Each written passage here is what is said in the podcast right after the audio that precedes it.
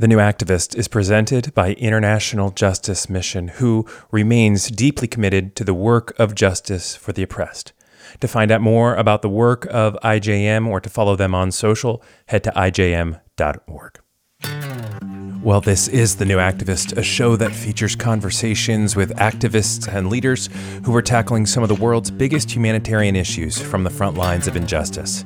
My name is Eddie Kaufholz, and it is a joy to be with you today as we welcome our very special guest, Dr. Michelle Ami Reyes.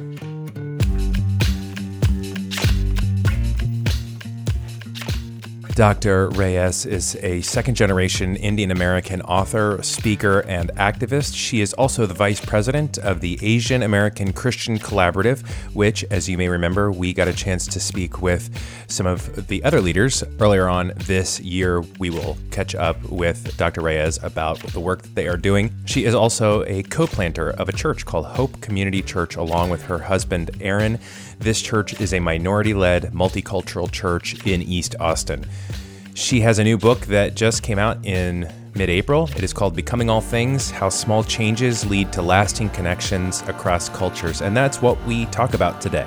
We talk a lot about how we are to recognize the differences without letting those differences consume us. It's a really nuanced conversation that she walks us through and that I was privileged to be a part of. Before we start the conversation, if you would take a moment and rate and review The New Activist on Apple Podcasts or Spotify or wherever you listen to the show, your 5 stars and encouraging words are hugely helpful, not only to help guide the show, but to help people hear The New Activist for the first time. And use that space, use the comments to recommend future guests. Love reading all of those comments. Well, without further ado, here is our very special guest, Dr. Michelle Ami Reyes.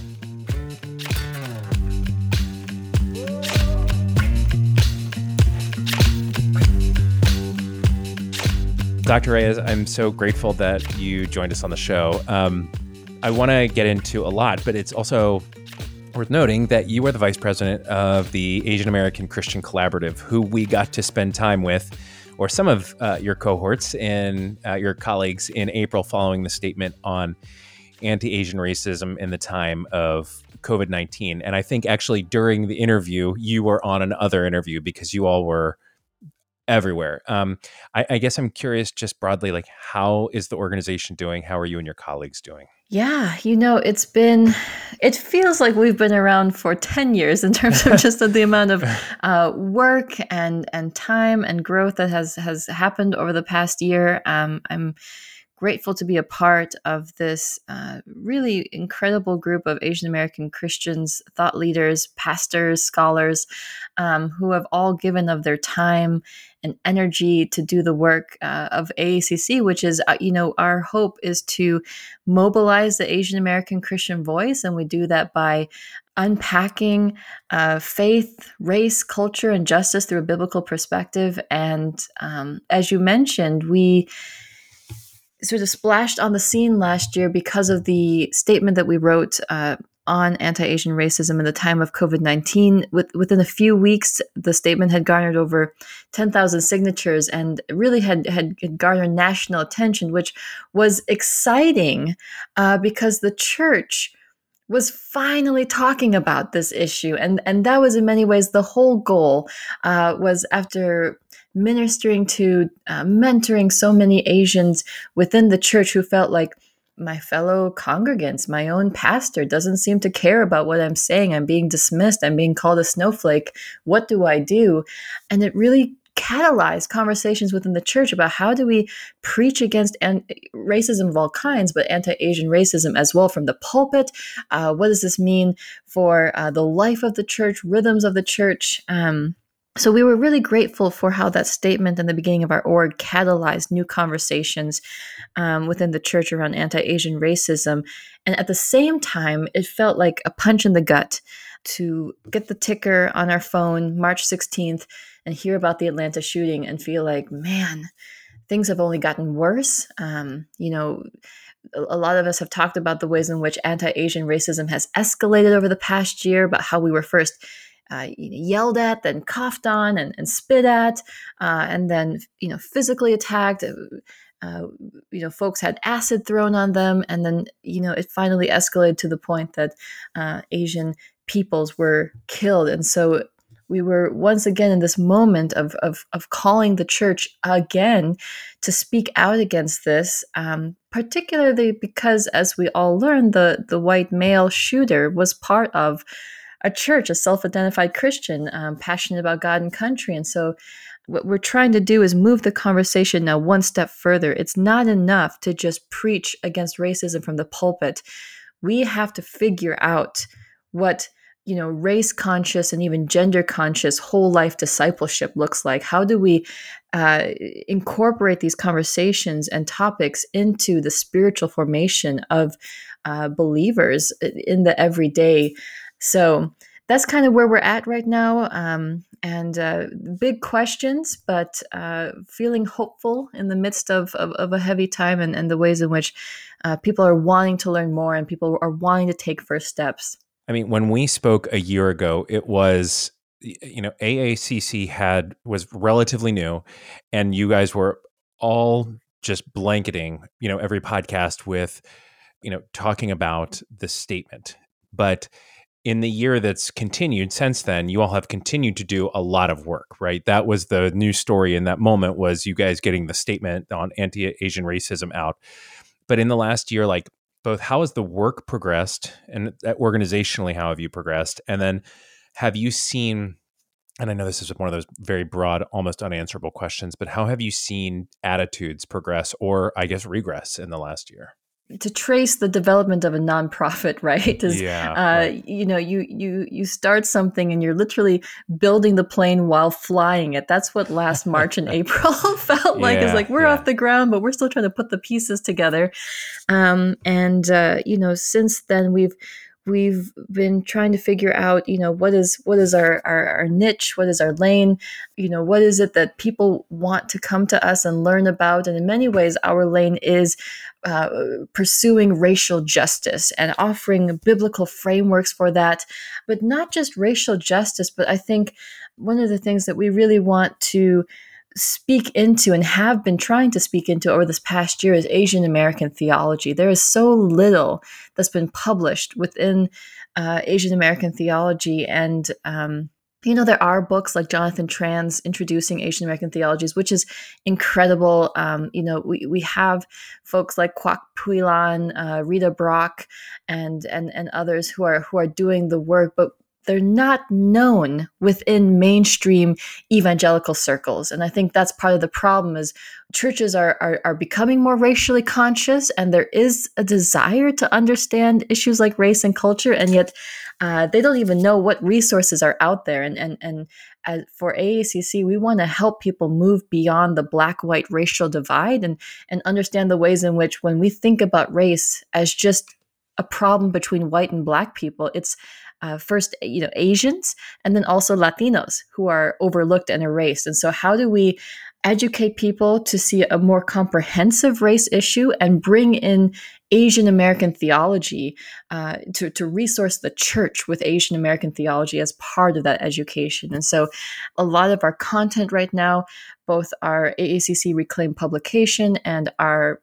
Reclaim podcast that Ray and I co-host, is seeking to move in that direction. We have some really exciting projects in the works, including some virtual conference, as well as some book publications that we're excited to be announcing and releasing soon. But that's our hope.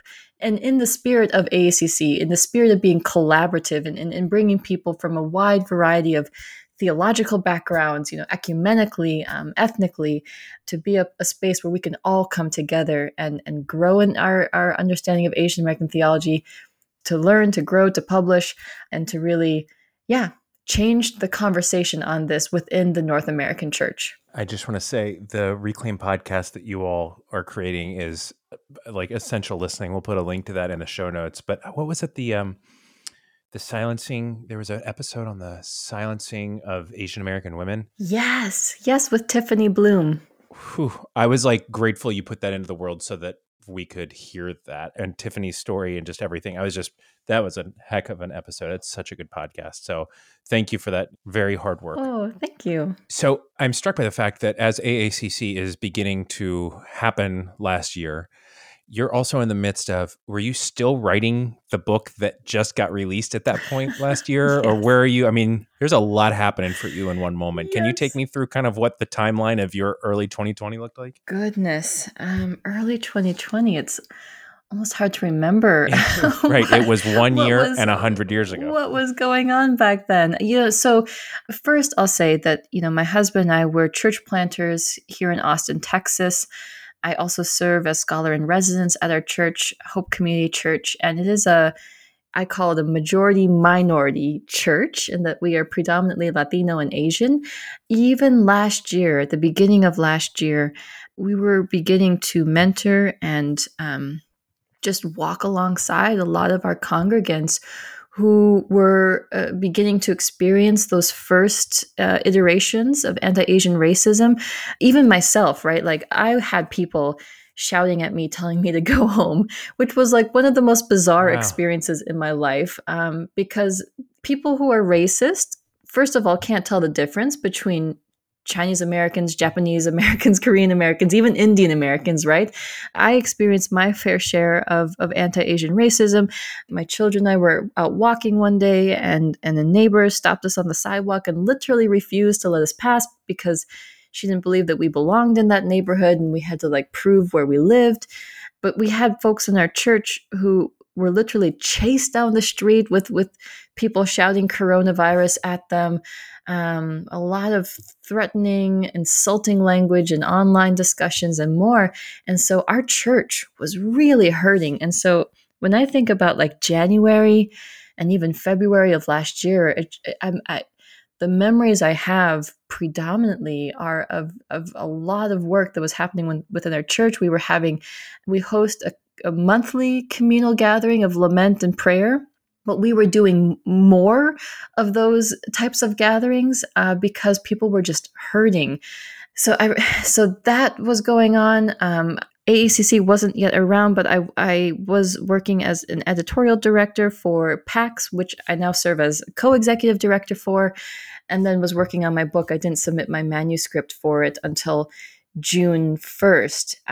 And, you know, a lot of my book, each chapter opens up with stories in my own life of just different interactions and engagements that I've had across cultures. And so I did end up changing some of these chapters to reflect 2020 and what was going on in the world. So I'll also say my last plane ride before everything got shut down was going out to Los Angeles for the Someday Is Here conference that Vivian Mabuni put on, in which Asian American Christian women from all over the country came and gathered for the first time, which was very, very special.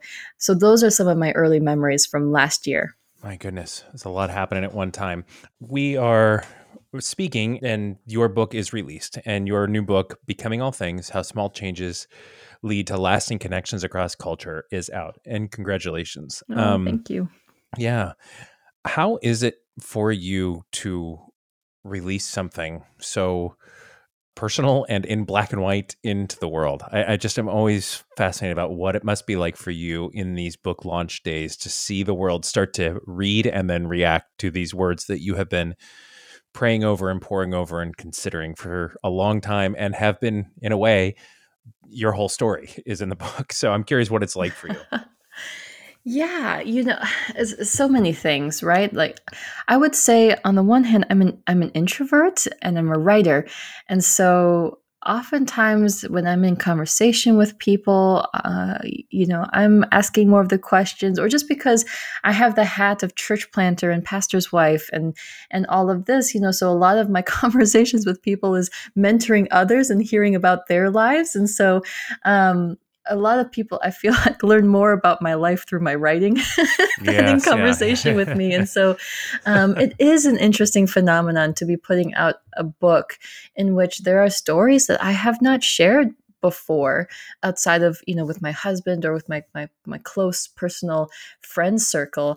Now these stories are out there for the world to see. And on the one hand, there is some nervousness with how are people going to respond to this? What are people going to think about this Indian American woman talking about how she sees, you know, different people groups and the sort of interactions she's had with them? I will say that I've been really grateful for my book launch team because they were the first people that got access to my book and read it in advance with me. And we had sort of a mini book club, weekly discussions and things like that. And certainly there were some questions like, what did you mean when you said this? Or I have no idea what how do you feel about white people? These sorts of questions. But the resounding, I think overall feedback was just positive, a lot of excitement, people saying, wow, I felt so seen by this, or now I feel like I have the vocabulary to have this conversation with so-and-so. So I've just been so encouraged by that. And that was my hope, was that this book would be a resource to Christians and the church with both practical vocabulary and practical steps that people could begin implementing, right today.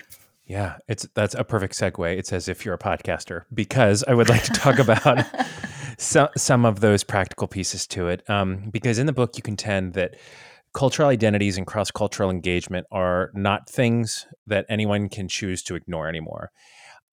This is an obvious opener question, but why were we ignoring them in the first place? Oh man, Eddie.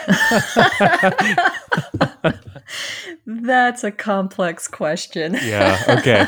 But it's a good one. It's a really, really good one because, the church is still divided on this today, right? And some of it is a generational divide where certain demographics still believe that race is not a problem in our country. Or, there's even certain pockets of Christians believe that, you know, we solved the problem of racism in the 60s and so on and so forth. And then, of course, there's also this very anemic sort of biblical, theological understanding of race and culture, right? That, people take verses out of context like Galatians 3:28 and say, well, you know, it says in scripture that there is neither Jew nor Greek, male nor female, slave nor free. We are all one in Christ Jesus. So clearly this must mean that our spiritual identities matter and anything else like cultural identities don't matter. For a lot of different reasons, of lacking education, right? Lacking historical education, lacking racial education, and lacking theological education. Many Christians have come to these conclusions that race isn't important either within society at large or within our own identities. And because of that, pastors oftentimes don't preach about race and culture from the pulpit. They're not taught in seminaries how to read scripture through those lenses and to identify people's ethnic identities and what God is having to say about racial tensions and whatnot. So there's a lot that we need to do within the realm of education and opening people's eyes to the realities that are all around us. And oftentimes it's because of our own privilege or because of the monocultural spaces in which we inhabit that we just don't see these things, which, is why not only is education important, but changing up how we move about our day and our rhythms, our locations, where the spaces we inhabit, because the more proximate we are to other cultures and to other realities of pain and oppression and marginalization, the more we are going to care and the more we are going to want to do something about these realities. I really liked how a friend of mine once shared, like, proximity leads to empathy and empathy leads to action. And so for Christians as individuals, but for the church at large, we need to be taking account of who we're listening to, who we're being educated by. Is it all sort of voices in one demographic, one age range, one sort of subset and denomination? Because we need to be sitting under diverse voices. So where are we being educated? And then how proximate are we to other cultural groups? Because we will never be able to truly make things personal, to feel empathetic and compassionate in a way that's going to lead to a desire for real change if those two pieces aren't in play. And it's one thing to acknowledge the difference, but it's another thing, as you talk about in the book, to stereotype, appropriate, gentrify, even be racist. Yet in your book, you're not asking us, I like that you don't really ask us as much to examine the other. You ask us to look at ourselves. First of all, I'm trying to summarize your book. Is that a fair summary? Because I don't want to, I'm like taking these words you've poured over and putting them in my own. Is that a fair? Yes, I love it. You know, the foundation of my entire book is 1 Corinthians 9, verses 19 through 23, where the Apostle Paul says, I became all things to all people to win some. And so, yeah, the emphasis is on us. How can we change? How can we become all things to all people? And that starts with us. Okay, I want to get back to that 1 Corinthians verse, because it is fascinating to me, because the beginning of that verse is, though I am free, I'm reading from the Bible here. For people that are listening, I'm reading from 1 Corinthians. It says, though I am free and belong to no one, I have made myself a slave to everyone to win as many as possible. To the Jews, I became like a Jew to win the Jews. To those under the law, I became like the one under the law, though I myself am not under the law, so as to win those under the law. And it continues. Help me differentiate what's happening here, because I think that on a cursory look, someone can read this and say, she's not saying everybody be the same thing. You're not asking us to somehow lose ourselves. What are you asking of us to begin to realize in light of this verse? You know, we can look to the examples and the models of Jesus as well as the Apostle Paul. I think it's incredibly important that we understand Jesus's own multi-ethnic heritage. He was a Jewish man, certainly, and people oftentimes overlook that. So we need to start there. But he, you know, if we look at Matthew chapter 1, his genealogy, you know, he had Canaanite, Moabite, you know, heritage in his own background, and his multi-ethnic identity fueled his multi-ethnic mission, his diverse mission to all peoples. And so we see the ways in which Jesus, you know, he's traveling around to different regions, connecting with men and women, Jews and Samaritans. And I love the story where they try to go to a Samaritan village, and the Samaritans don't accept them, don't welcome them in. And the disciples are like, let's just pray and rain down fire on this village and destroy them all. And Jesus is like, absolutely not. This is not how we treat people who are different from us, and certainly not people that we are experiencing racial tension from. And so I think what we see in the model of Jesus is a man who has this embodied ethnic presence in the world. He is thoroughly Jewish. He is a Jewish man in the way he celebrates the wedding at Cana, and the ways in which he interacts with his family, and the way in which he shares parables and teachings. He's a thoroughly Jewish man, but at the same time, you see that he adapts the way he speaks and adapts the way he behaves with certain individuals, particularly those on the margins of society. And the same thing is true with Paul. This man is like a privileged, educated Pharisee. Like, this man is an elite. And he goes to the poorest of the poor, the most vulnerable, and he's sharing the gospel in a way that I can just imagine is not dripping with elitist, you know, academic type vocabulary. And people even like chide Paul for this. They're like, why don't you speak more eloquently? And that's where that verse, 1 Corinthians 9:19, comes into play, where he's like, I am not a slave to you guys. I don't have to do anything for, you know, the accolades of men. Like, I am living for Christ. And so I can take off privilege. I can take off power to connect with people in a way that makes sense to them in their cultural context and situation, while also still being the Jewish man and with the background of a Pharisee. And so it's a balance. And that's where I start my book, is developing our own cultural identities. We need to understand who we are as cultural beings. We need to celebrate who we are as cultural beings, because if we can't do that, then we won't even begin to see the cultural identities of others, let alone celebrate that. So it's a fine balance. We need to be able to do both. Back to that fine balance. It's one thing to acknowledge a difference. It's another thing to appropriate or to stereotype or to gentrify or to even, move towards racism. In this examination of ourselves, right? As we are to look at ourselves and acknowledge both differences, but also acknowledge the blind spots that we have. What would you offer for us to begin to point out those blind spots in ourselves? Well, I think it's very hard for us to be able to see our own blind spots. Yeah, that's really true. And so this is why this is where proximity plays a huge role. Proximity in education. We need to be living life and rubbing shoulders with people of different cultures and ethnic backgrounds. And I'm talking about people that you've developed friendships with, people who, you've developed mutual respect for, who, you can speak into each other's lives in ways that are loving and encouraging and affirming, to say, hey, I know you're my friend and I'm in your corner. However, you said this one thing that really, insulted me or rubbed me the wrong way.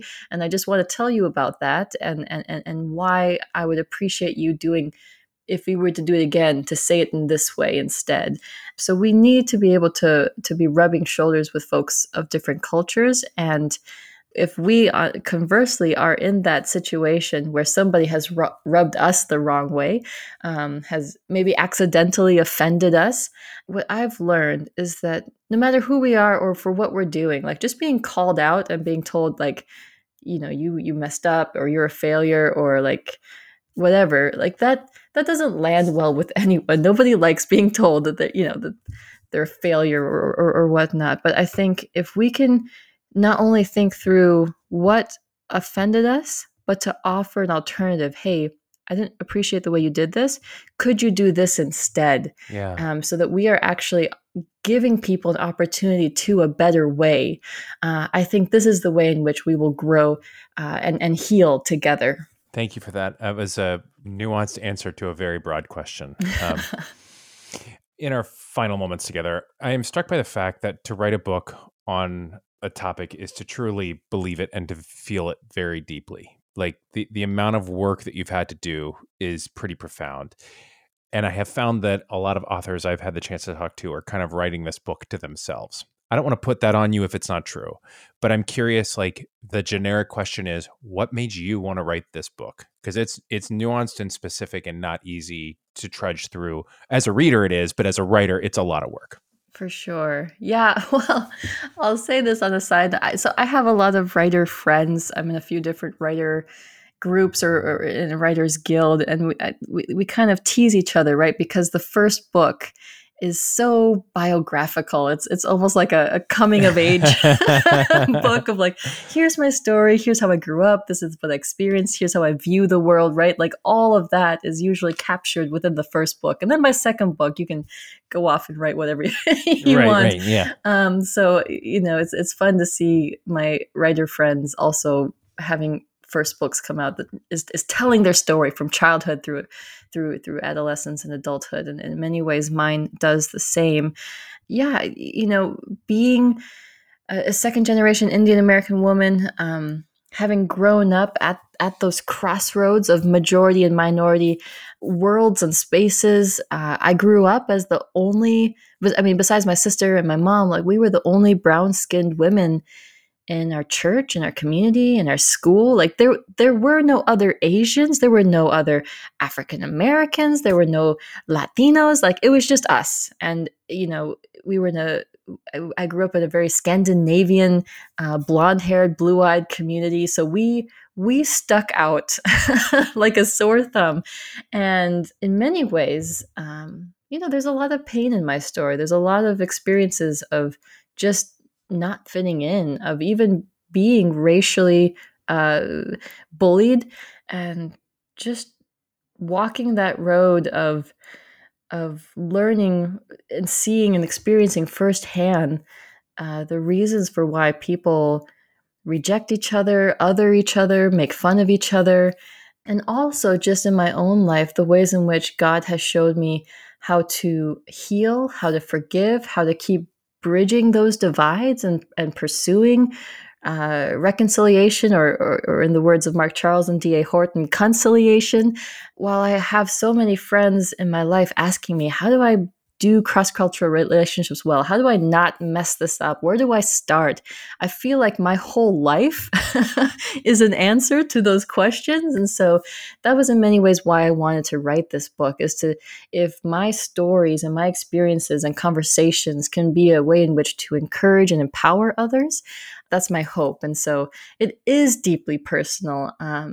But I truly do believe that within the future of racial reconciliation in our country and the church specifically, it will be bicultural and multicultural people who live at these intersections of multiple worlds, who will be able to speak to both sides and bring people together. That's my hope. Thank you for that. Last question. I was struck by the foreword by Pastor Thabiti Anyabwile, who was a guest on the show as well, and just someone I deeply respect. And he wrote in the foreword to your book, he said, "The Lord has graciously gifted my sister, Dr. Michelle Reyes, with a heretic? That can't be the right word, is it? With an upbringing agent. I wrote the word heretic in my notes, but you are not a heretic." I hope he didn't call me a heretic in the foreword. That is so funny. With a heritage. Oh, that's a lot better. With a heritage, I have wrecked this question, but I'm not editing it out because this is how it happens. With a heritage, upbringing, education, and gifts to serve the church as a much-needed guide. I'm curious, do you see yourself as that kind of guide? Because that was true of reading the book and a lofty, but I'm curious if you feel that kind of, that guideship in your own life. Well, first of all, I'm so honored by Pastor Thabiti's foreword, and these are such kind words that he has shared about me, and so I'm very grateful for that. That certainly is my hope. I still do have one foot in the academic world. I started out in the academy as a German professor many years ago, and my husband is the academic dean for a local seminary here in East Austin, where I serve as core faculty. And so it's interesting to be at the crossroads of the academy, but then also our church, which is Black and brown, folks who have not gone to college, many of whom have not even finished high school, immigrants, single moms with 7, 8 kids. And so in many ways, that challenge of becoming all things to all people is very real and personable in my own life within vocational ministry, because I'm taking what I'm learning and reading and studying in an academic setting and having to translate it to the everyday people on the streets, right? And so it's not even just the cross-cultural, ethnically, in terms of translating the way I talk and behave to white people versus with the Black community or with Latinos. It's also in this educational way as well. So I feel that deeply in the different layers of my life, and I'm grateful that Pastor Thabiti feels that way too. Yeah, and also I'm sorry again that I called you a heretic. That was I was like, hold on, I need to go read that forward again. Wait a second, that is a terrible typo.